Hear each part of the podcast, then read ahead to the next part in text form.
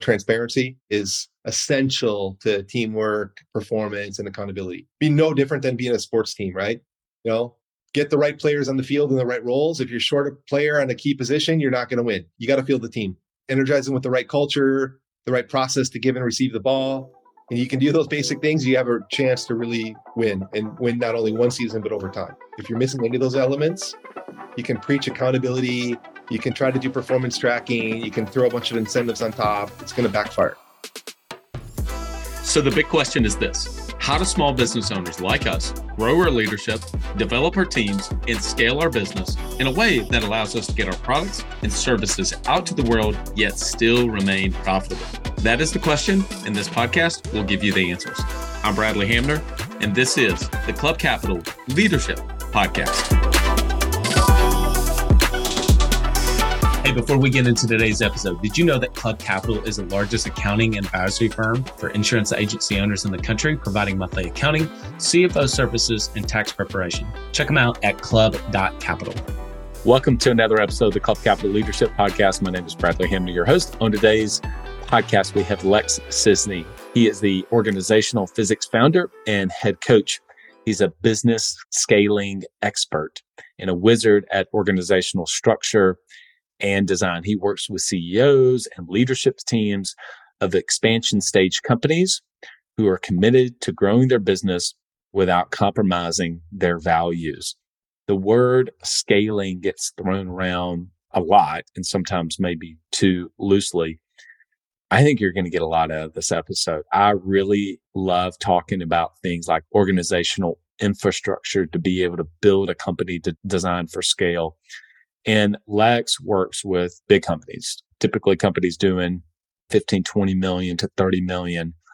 And we talk about it on the episode where there are things that a company there is doing that maybe a company doing 300 million shouldn't be what the things a company at 30 million are doing. But there are always threads that you can pull. Specifically, listen to some of the comments that we discuss around core values in particular. All right. I think you're going to get a lot of this episode. Without further ado, here's my podcast with Lex Sisney. Ambition is the first step towards success. It's time to level up your agency. And Coach P Consulting will help you do just that by using the same strategies he used to sell over 700 life insurance policies in 2021 alone. Now, this is not your regular one and done type coaching. You'll get personalized coaching two days a week, every week of the month, and you'll get a live look behind the scenes of his team training and an office that's performing at the highest level. There's a reason Coach P Consulting is the fastest growing coaching company for insurance agency owners in the country. Coach P will train your team alongside his own and show you the exact steps they're taking to achieve Chairman Circle, exotic travel, and multi-line presence club and be one of the few agents to be selected to have a third office. So whether your goal is to be at the top of your local market or amongst the best in the country, this training will give you the strategies and the tactics to get there. For just $250 a month, you'll get high level coaching each week from someone who is already getting it done at that level and his strategies work and it's time to put them to work for you. Sign up at coachpconsulting.com and get your first full month for free when you mention the Club Capital Leadership podcast. Lex Sisney, welcome to the Club Capital Leadership podcast. Thank you. Glad to be here. Well, as I said to you before we hit record, I really truly am excited about this. I get excited about a lot of podcast guests, but your topic today is something that I personally really geek out on. And so we're going to keep this to our normal length, but I think you and I could have chat for three hours if we had enough time. But I want you to get to your glass of wine in Italy this evening. But before we do get into any of those things, for people that are not familiar with your work, can you kind of take us back? We always start with background and origin story.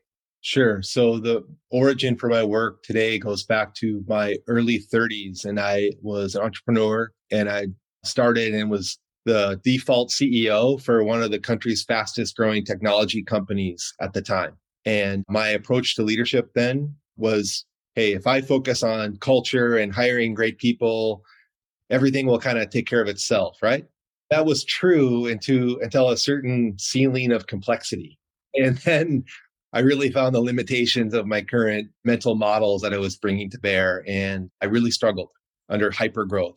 So, for those who maybe not have experienced it, one of the benefits of a really fast growing situation is you get real time feedback about what works and what doesn't.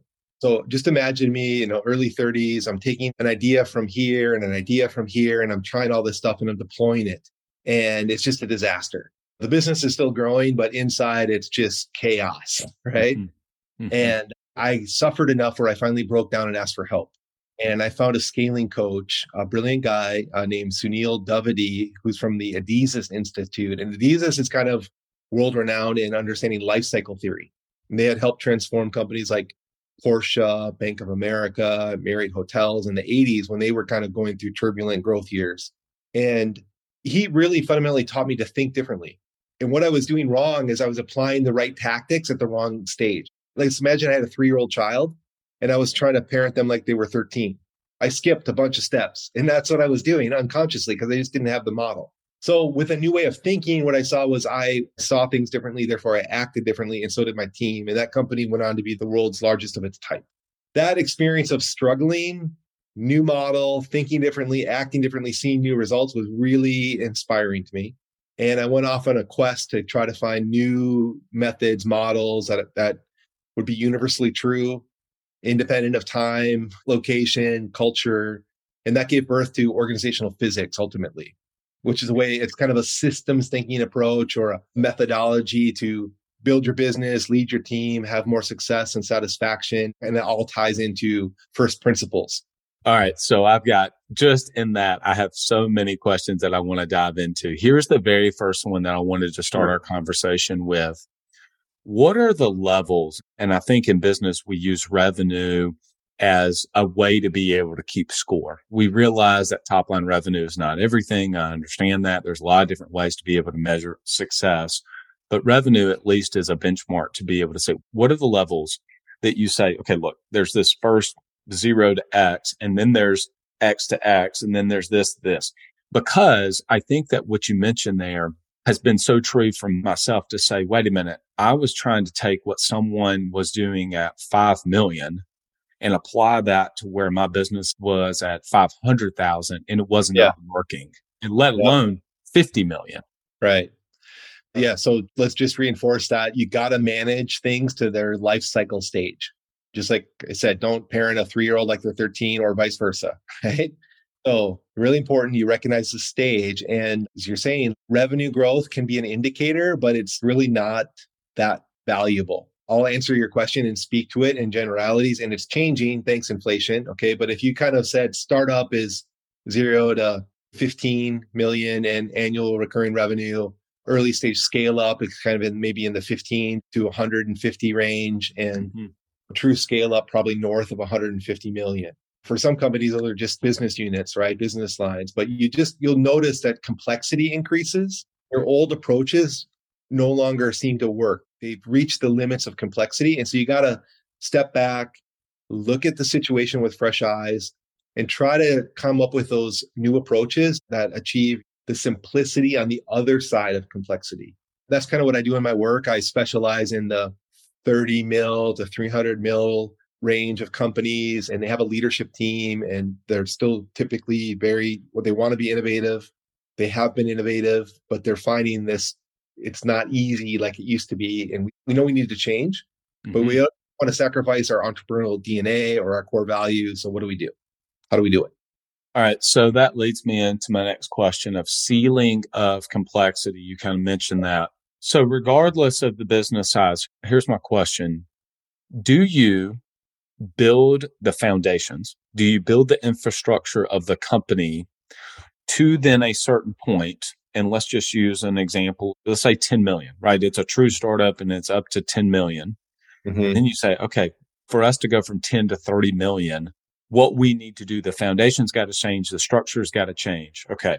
Or, and then you get to 10 and you hit that sticking point and then you have to kind of redo it and then yeah. go to 30. Okay. Or do you say ultimately we are wanting to be able to scale to nine figures to get to 100. So therefore, we're going to build the infrastructure, the foundation to be able to get there now. Do you see that balance? Which one comes first? It's a little bit of chicken and the egg, a little.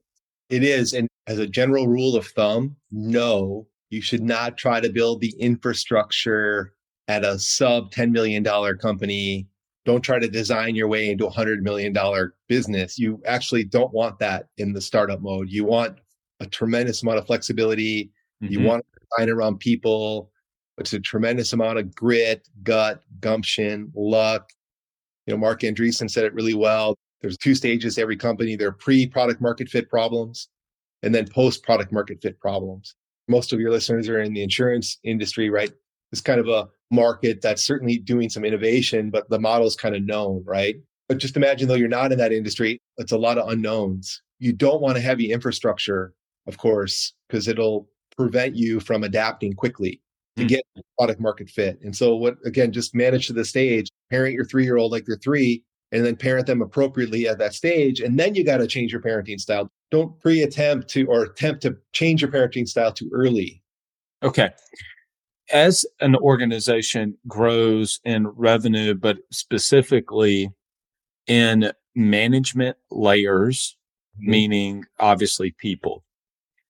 And so maybe when a company hits their first 10, they start to think about their first level of management because the founder entrepreneur can't sure. have everybody having direct reports. And then you just scale that up to 100, 200,000 people I would think and have seen myself, but certainly not at the level that you have, Lex, the difficulty of cascading communication specifically around vision. How do you do that well? Yeah, the secret here is to, I believe that the CEO cannot delegate strategic communications, which includes vision, includes values, includes who we are, why we exist, even what's the state of the world out there and what are we doing about it? You can't delegate it. You can't delegate it to your culture and talent team. You can't delegate it to your head of marketing. You got to own it. And the CEOs that I've seen are best at that. They have developed a habit of weekly, consistent, strategic comms from them to the whole ecosystem employees, customers, partners. And it tends to follow a little bit of, I don't want to say it's formulaic, but they're hitting the highlights. Okay, what's the good news? How are we tracking towards our goals? What's an anecdote or a story from the field? And what needs to happen is you got to think about it. You can't rely on your middle management layer to communicate. Mm-hmm. Some will be really good communicators. Okay. But a large percentage won't be, or they won't be on message.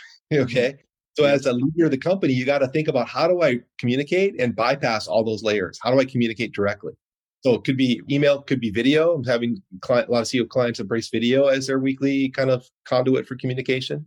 Really important and unrecognized how valuable and important it is for the CEO to embrace that. And a lot of CEOs at first who I, who I coach to do this will be like, is anyone going to watch? Does anybody freaking care? How do I know it's working? Well, just pilot it, get a baseline, measure, ask for feedback. But that regular ritual of communication, strategic comms from the head down by the way, if the head is clear and committed, the body tends to follow. If the head is absent, the body tends to follow. So you got to own that, I believe, as a leader. Yeah. So basically, if you rely to go down to your C suite and then they pass it down to their managers, it's going to get diluted. It just gets diluted as opposed to the CEO being able to communicate it across the board to everyone. That way it's, they, they know the message is getting the way that they want it delivered. Okay. So that's good. That makes sense track how many opens, follow up. Yeah, just think about all the communication tools we have right at our fingertips, right? So, one thing though that is impossible at that scale is then accountability. Mm-hmm. And so then that comes down to okay, well, the CEOs clearly can't hold everybody accountable. And so and accountability gets thrown around quite a bit. But how do you do that at scale? Because there's this idea, and I've heard some other people talk about this as the organization is kind of growing, what ends up happening is it almost kind of slows to a halt, even though it's growing, because details around accountability and expectations begin to kind of get watered down. Yeah. So if you think about it like this, in my work, I teach a concept, all right, it's called manage the mass or gather the mass. And it's just this recognition that every system, every individual has resistance to change or inertia. So a company tends to do what it's been doing unless there's something happens to it, right? Some force of change is applied. And as a leader, you got to design your subsystems to get your business to do what you want it to do, you know, do the right thing, even without your direct involvement. Okay. So there's four basic levers you have to work with, and incentives isn't one of them. Okay. Incentive seems obvious, but if you only are relying on incentives, you're going to get yourself into a lot of problems because there will be perverse incentives or people do the right thing to get the incentive, but it's not the right thing for the business. They'll feel like they don't have any autonomy and authority over what they need to do. So, what's the point, right? Your mm-hmm. incentive program can be helpful, but it's not really the lever, it's a subset of the lever. The real levers are culture. Go ahead. I just want to double tap on that and say that it tends to be the very first place that we go to. How do we just throw yeah. money at the problem, right? The very yeah. first place. And you're saying like that's not even one of the le- levers to go no. to at all. No. In fact, if you take these other, approaches I'm going to lay out, then you can add a very simple, transparent, easy to manage incentive program that helps you, doesn't hinder you. If, mm-hmm. if you mm-hmm. don't things I'm going to say and you deploy an incentive program, it's going to end up, you're going to want to pull your hair out because it's not creating the results. And it's mm-hmm. actually a lot of money to manage it. All right. So the levers you do have are your culture, which is shared vision and values, and that has to be designed and reinforced from the head down. And the culture, don't underestimate a really powerful, really reinforced culture does to bring forward accountability and transparency and trust and teamwork. Another one is who you hire, right? Okay. So now those two things sound very obvious. In fact, go ask a thousand business people, what's the secret to business success? And they'll go, well, you got to have a good strategy. You got to have a great culture. You got to have great people. Next. yeah. Okay? 100%. Yeah. Right. Okay. But underneath the surface, there's a couple levers that are underutilized that with awareness you can lever and they actually create the most leverage for change. One is structure. Structure is not the org chart. Structure is the design of the business. And then process, and process is a legacy bureaucratic stifling thing. Process is what brings the organization alive, right? It's how we gather data, make decisions, and get stuff done. You can kind of think at a level deeper and say, okay, well, if this is the strategy, what's the structure I need to drive it forward independently mm-hmm. of people? And there's some, I'll call them rules or laws there that you don't want to design the wrong structure for the strategy or you're not going to succeed. That's good. And then how I energize accountability in a company is through the CEO and a leadership team with very vividly clear roles in the structure, with very few conflicting accountabilities.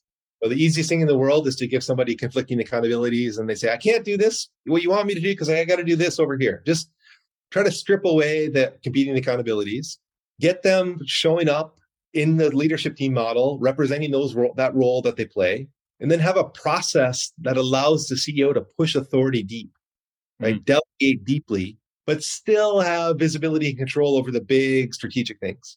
You can do all those things culture, strong culture, get the right people in the right roles in the structure, and energize it with the right process where, where we're accountable to each other.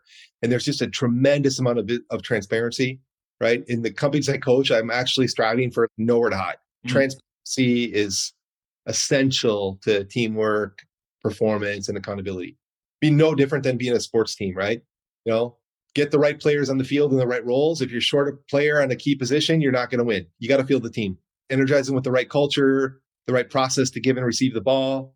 And you can do those basic things, you have a chance to really win and win not only one season, but over time. If you're missing any of those elements, you can preach accountability. You can try to do performance tracking. You can throw a bunch of incentives on top. It's going to backfire. Is that basically an example would be where you have a leadership team that does not have clear lines drawn between who owns what.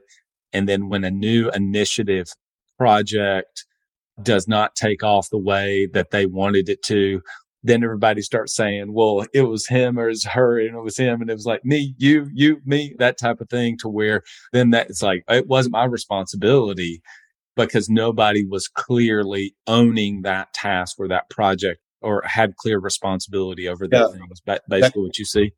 That can be one manifestation of it, and it's really important that in a mission critical project or initiative that you have one owner. I call it the big implementer. You might have heard is a single threaded owner, mm. and that means that they're accountable.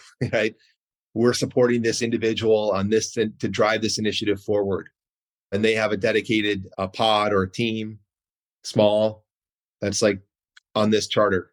And what happens is you can kind of get caught in the middle where you've got a bigger company and you're pursuing a bunch of stuff, probably too many things. And the core team's dedicated on the core business and they don't have any time or capacity to do the new thing. But yet still you're allocating them in that split direction. And then you're frustrated that the core business is stagnating and the new business unit or product line isn't taking off. and you should put a mirror up and go, oh, okay, I've split. I'm asking my striker to play defense. They're running around all over the place. Yeah. Of course, it's not working. You know what strikes me about you and your work, Lex, is when you look at your books designed to scale and how to structure the business for exponential growth, I tend to personally lean on the harder skills of business, if we want to categorize them there, as opposed to maybe the softer skills. But at the same time, you do a really nice job of being able to also acknowledge the softer side of the business, such as culture and core values and the people aspect of it and hiring the right people and that sort of thing. And so it's almost like fitting the softer skill aspect of business inside. And you really have to have both in order yeah. to be able to scale. It's not just go hire the right people and it takes care of everything else. Like my own, my own journey, I would get so frustrated when you go to a conference and they trot people up there who have been able to scale and they say basically what you said earlier have some systems and processes and hire a good team and you're like well no crap i mean i've heard this 72 times so just yeah. your thoughts about blending those two things together well they both must exist in the work that i teach i have a little model called psiu which kind of gives a language to these different orientations and skills and pace and time horizon and you need the right mix and the right places in the organization, really. Are you an agency owner looking to grow your revenue, increase your bottom line, and better manage your taxes? Club Capital is here to help. Club Capital is the largest accounting and advisory firm for insurance agents in the country, providing monthly accounting, tax strategy, and CFO services. Way more than bookkeeping and your everyday run of the mill tax prep. Club Capital is focused on providing financial and tax advisory services that help you plan and forecast your agency's performance. Their financial dashboards and agency forecasting tools help you better understand your agency's historical performance, create and measure future targets, and see how your agency compares to your peers around the country. Imagine what it would be like to understand the impact to your bottom line when deciding to hire a new employee or forecast the impact rate changes or commission rates will have on your business. With over $200 million in tracked annual revenue and $140 million in tracked annual expenses, Club Capital has the data and the team to help you make better informed decisions for your agency. They will help you turn that back office stress into the backbone of your agency's success by giving you the tools to take your agency and your leadership to the next level. Visit club.capital today to book a solution overview with one of our business consultants. Club Capital, way more than a CPA firm. Have you ever thought, wouldn't it be incredible if you had direct access to our expert podcast guest in real time and be able to ask a question specific to your business? Well, now you have the opportunity to do that. After three and a half years, we're finally launching a leadership podcast community, and we want you to be a part of it. We're launching this podcast community on June the 1st. Go to club.capital forward slash podcast and you'll get all the details. You'll be able to interact with every single one of the podcasts that we record in real time and ask us questions and be able to ask the guest questions. In addition to that, we're going to have a monthly exclusive Q&A just for our leadership podcast listeners. Go to club.capital forward slash podcast. That's club.capital forward slash podcast and be one of the very first to join. I can't wait to see you in our leadership podcast community one thing on around vision and values, people can read a business book that talks about core values and it can be one of those examples where it can be dismissed. I just want you to just touch on the importance of actually establishing and having the cadence of communicating core values in an organization. Yeah, so those are really hard things to implement and keep alive, right? Most organizations we end up with a statement of values and it's on the wall, but it's not really living and breathing. And it's so easy to go sideways because Mary in accounting, well, she's clearly never living by the values. And she's been here for six years and she just makes me want to pull my hair out, right? So everybody has a different orientation on that. If you look at the great long lasting cultures, they've built in mechanisms at all levels of the organization to define, reinforce, the values and have consequences around them. And take the US military and take the Catholic Church. Okay, know, these are big hierarchical organizations. Like I don't want you to take the example for that, but just that like they have very distinct cultures, right? But they actually approach cultural building in the same way. And that's that they have a set of core values, right?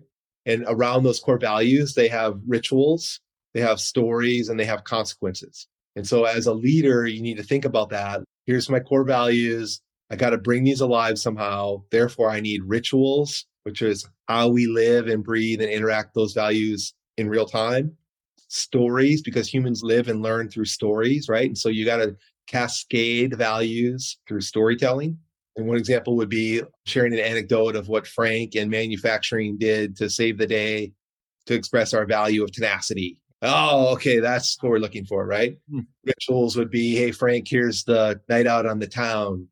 Or rituals could be how we greet each other, how we start our meetings, how we end our meetings, hmm. things like that, right? And then consequences are somebody's not living into the values, they got to go and also those who live to the values and are really talented they we want to up level and celebrate and reinforce so any of those elements are missing you're not going to have a vibrant culture now notice though most of the modern approach to building culture is around entitlements ping pong and free meals and spa days and work from home just notice though that every entitlement begets more entitlement you know, doesn't lead to higher performance might make you feel good like you're doing these nice things, but it doesn't create performance, it just creates a sense of entitlement. And so you got to step back from what might be popular and really think about okay, the purpose of this business is this.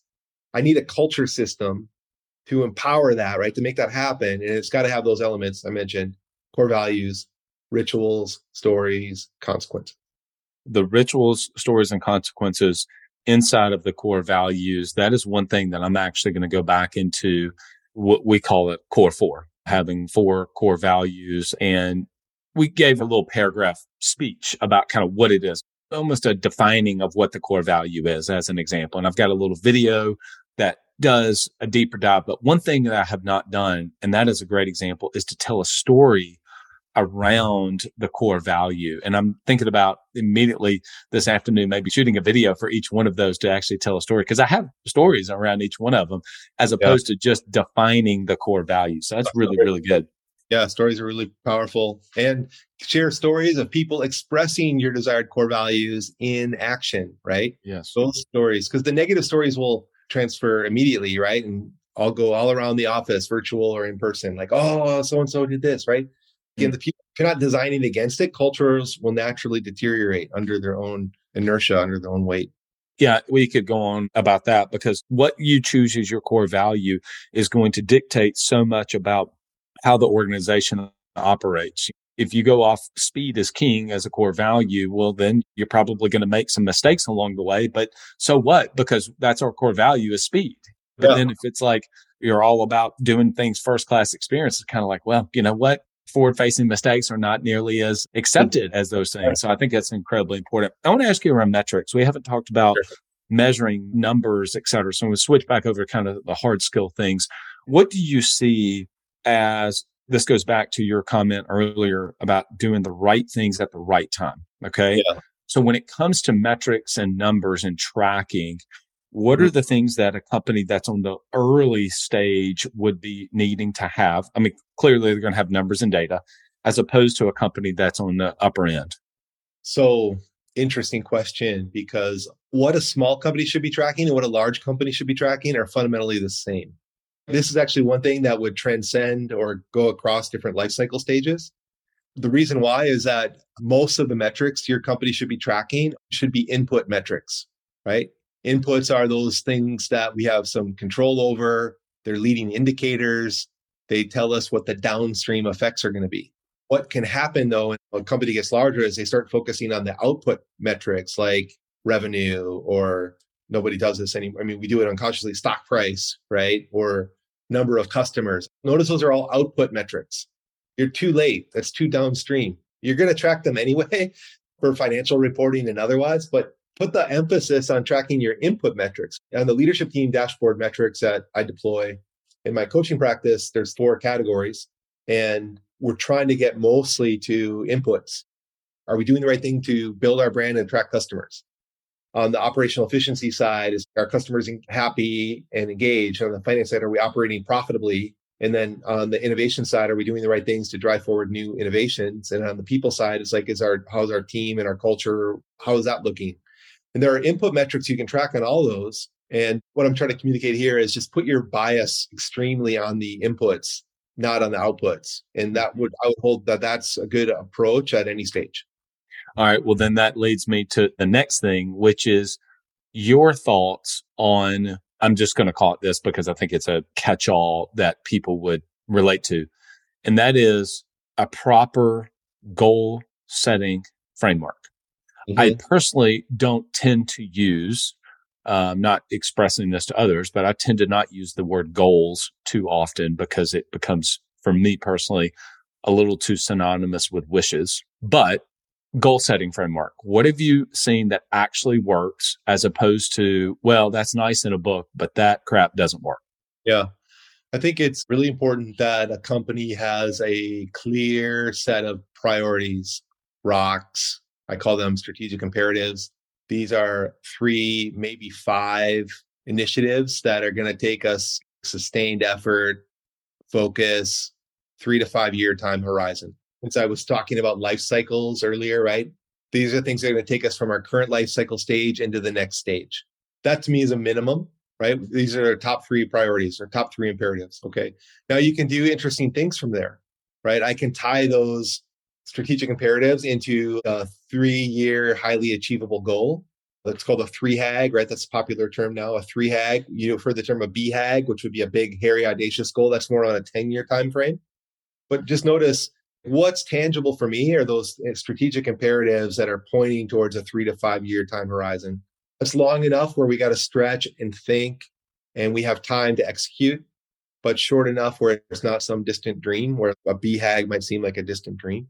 Then if you have the desire, you can, as a leader and you want more granular tracking, then you can start to break those three to five imperatives down into annual goals. Okay. So each imperative has three to five annual goals.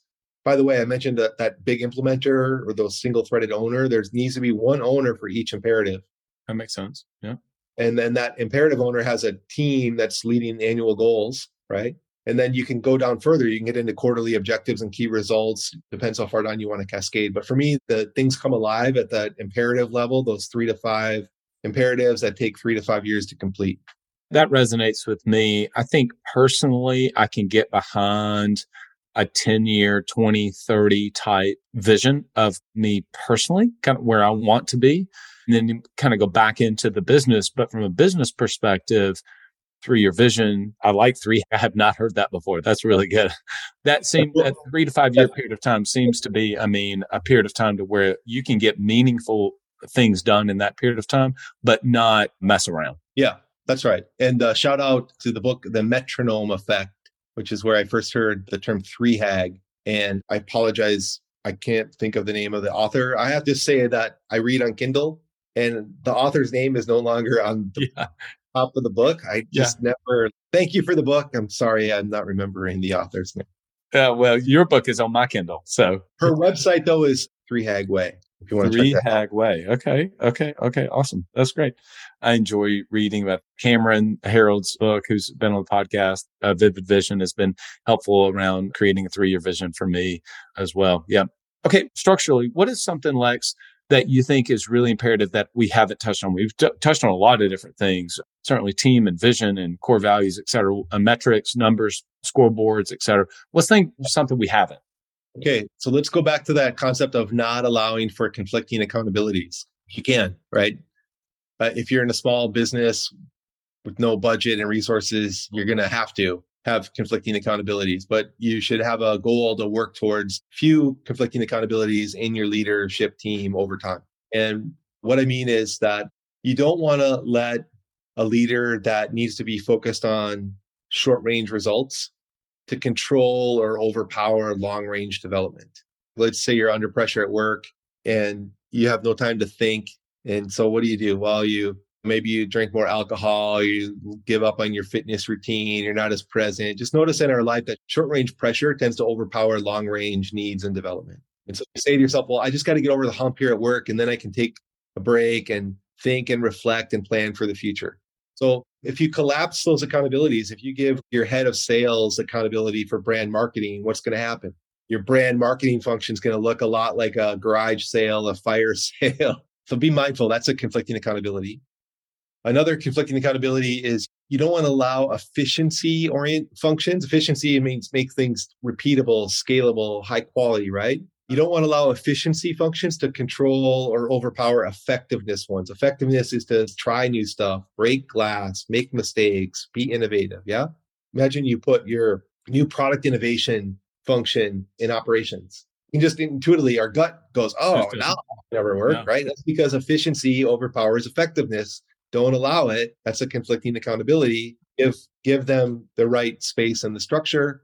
Another conflicting accountability can show up. But you know, I need to say this. The only reason to have a structure at all, by the way, is not to control or consolidate. It's to push authority. It's to delegate. It's to decentralize. So it's only the leader. If you're a one man band, you don't need a structure. You're the one man band. You do everything. Okay.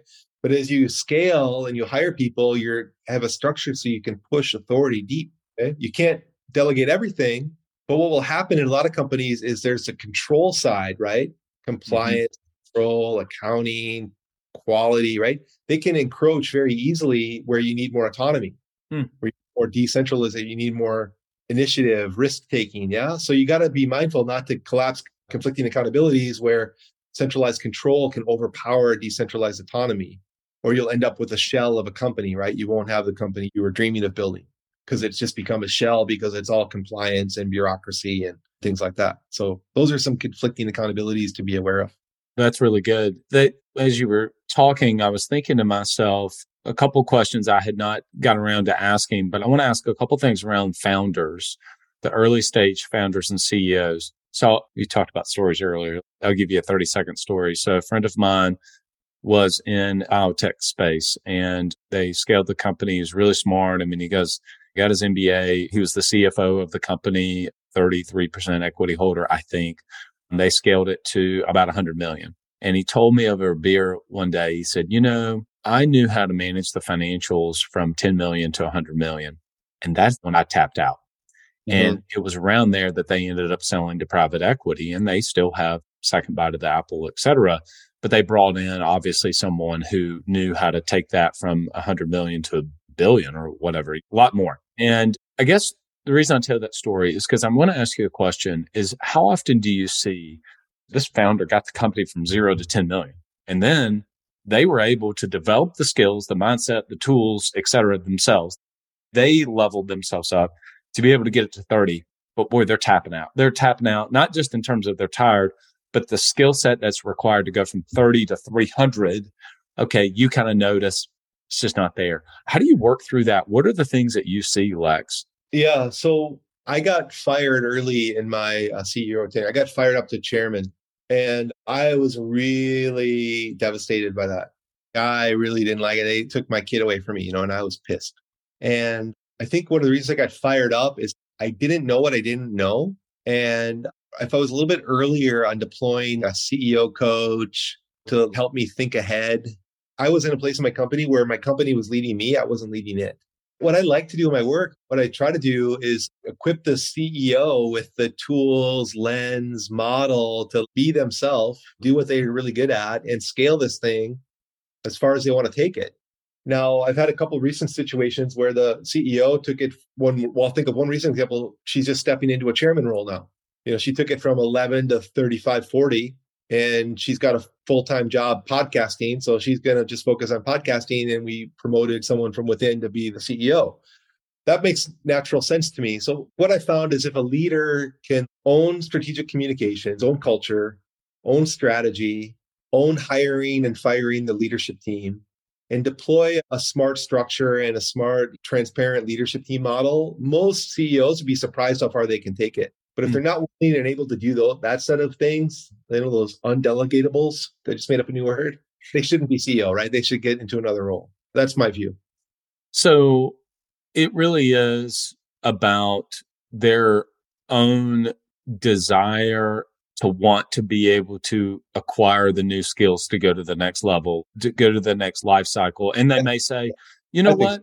I'm good. Do you think it's almost like a high school coach saying, I want to go to college, I want to coach in college, but I don't necessarily need to be in the SEC or I don't necessarily need to be an NFL coach, as an example?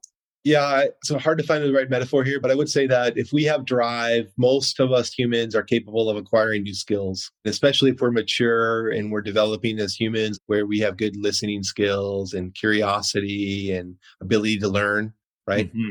Ability mm-hmm. to master how to learn. People can go really far. But if those things are missing, like you said, desire isn't there, the ability to really listen and learn isn't there, the just innate curiosity and humility to learn or, or get help isn't there, it's going to be hard. Yeah. Well, Lex, it's been great. I've got four pages of notes. Where can people, if they want to connect with you, learn more about your work, where would you point them to? I have really enjoyed your books. And so uh, point people where they should go if they want to connect with you. Uh, yeah, everything that I talk about is on my website, organizationalphysics.com. And there's lots of tools there, content, assessments. Have at it. So, what's the evening look like in Sardinia? Well, you're not allowed to eat dinner in Italy before 8 p.m. okay. we'll have an get a little bit of time then. Yeah, we'll have an aperitivo and then we'll have a little dinner. Awesome. Lex, appreciate you coming on. All right. Thanks, Bradley. Talk to you later. Okay, everyone. So there were a few things that I picked up on that episode with Lex that really I think are going to be impactful for me. Number one is when he talked about with core values, having consequences, rituals, and stories. I got to think through the consequences aspect of core values, but definitely having rituals around the core values and then stories. Number two, I thought whenever he was talking around metrics and measuring numbers, the focus being around input metrics. I know for me, I love to discuss output metrics a lot more. So results, outcomes, etc., as opposed to really challenging ourselves to put on the scoreboard input metrics. I thought then also the three hag was, was another way. So I'm going to check out the metronome effect and three hag way. I think it's going to be good. So those were some of my takeaways. Love to hear what some of your takeaways were for you. Would you love? What'd you learn? What are you going to do?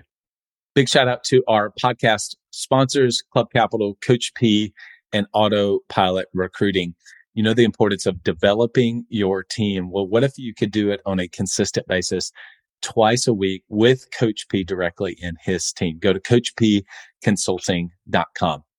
It's also important that you allow yourself to consider outsourcing one of the most important functions of the business, and that is recruiting consistently. If you go to autopilotrecruiting.com and let Alex and the team know they heard about them on the Club Capital Leadership podcast, they are absolutely A players in and of themselves and what they do. They work with thousands of agents at this point, helping them to be able to recruit on a consistent basis and feed you with high quality vetted people so then you can make the decision of whether or not they should come on your team. Go to autopilotrecruiting.com.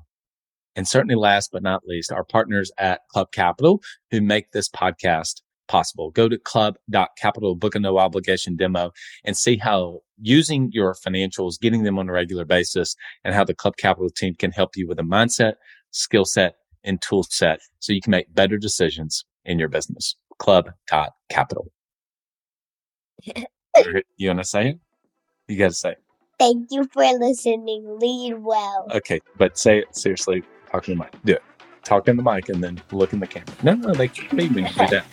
Okay. Thank you for listening. Lead well.